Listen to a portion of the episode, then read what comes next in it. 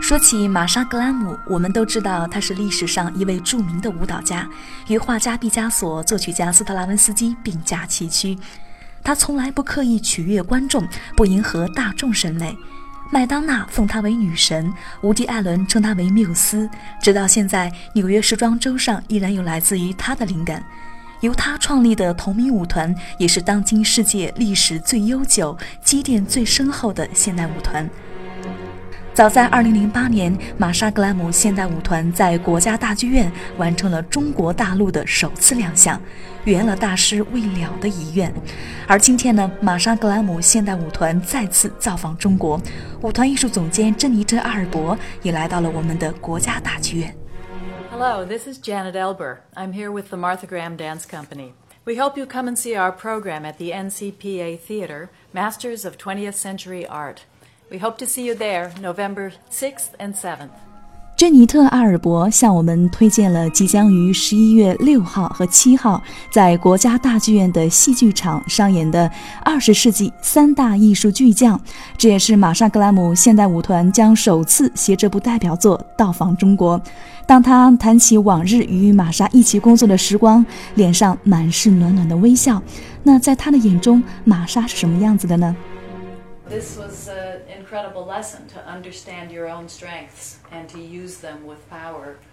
Um, you know, not just for dancing, but for everything. 曾经跳过玛莎为玛莎自己所编的一些舞，呃，她跟玛莎的身材不一样，玛莎比她更矮，他们的动作方式呢也不一样。但是玛莎从来不试图让她去跟自己做的一样。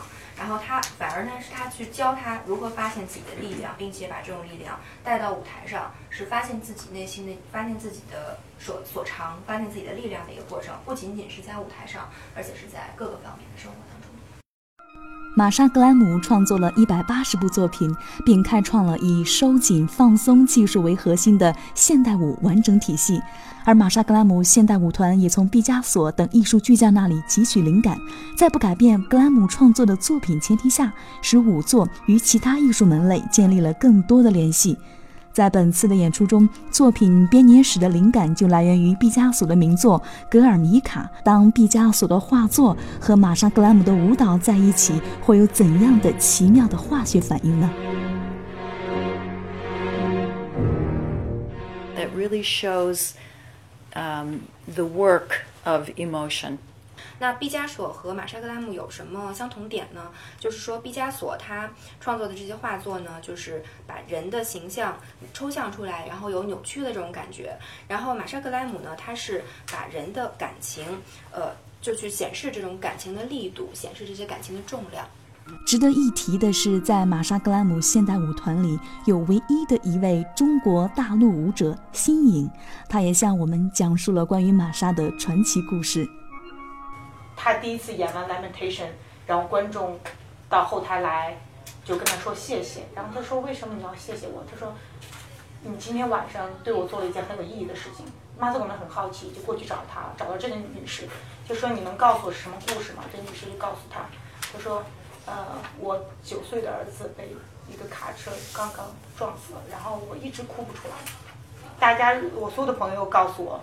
呃，任何一样的办法，使了很多办法让我哭都哭不出来。但今天晚上我看了你的作品之后，我才知道，原来悲痛是真的，呃，是可以很光荣的，是应该很自豪的事情，因为你是在对自己爱的人表示这个悲痛。所以他当时就在讲，只要观众有一个人懂我就可以了。玛莎·格兰姆的着名作品是《春之祭》。那本次演出中呢，我们也会欣赏到现代舞团所重新演绎的这部传世经典。里面关于斯特拉文斯基强烈风格的音乐的运用，也值得我们期待。It's a very good partnership because the Graham uh, physical movement, the vocabulary, has this um, stress in it. It has this this power in it，这是一个很好的搭配，就像玛莎格莱姆的身体语汇这种有力的情感爆发是，呃，和这个斯特拉文斯基的这种音乐当中的元素非常的相似。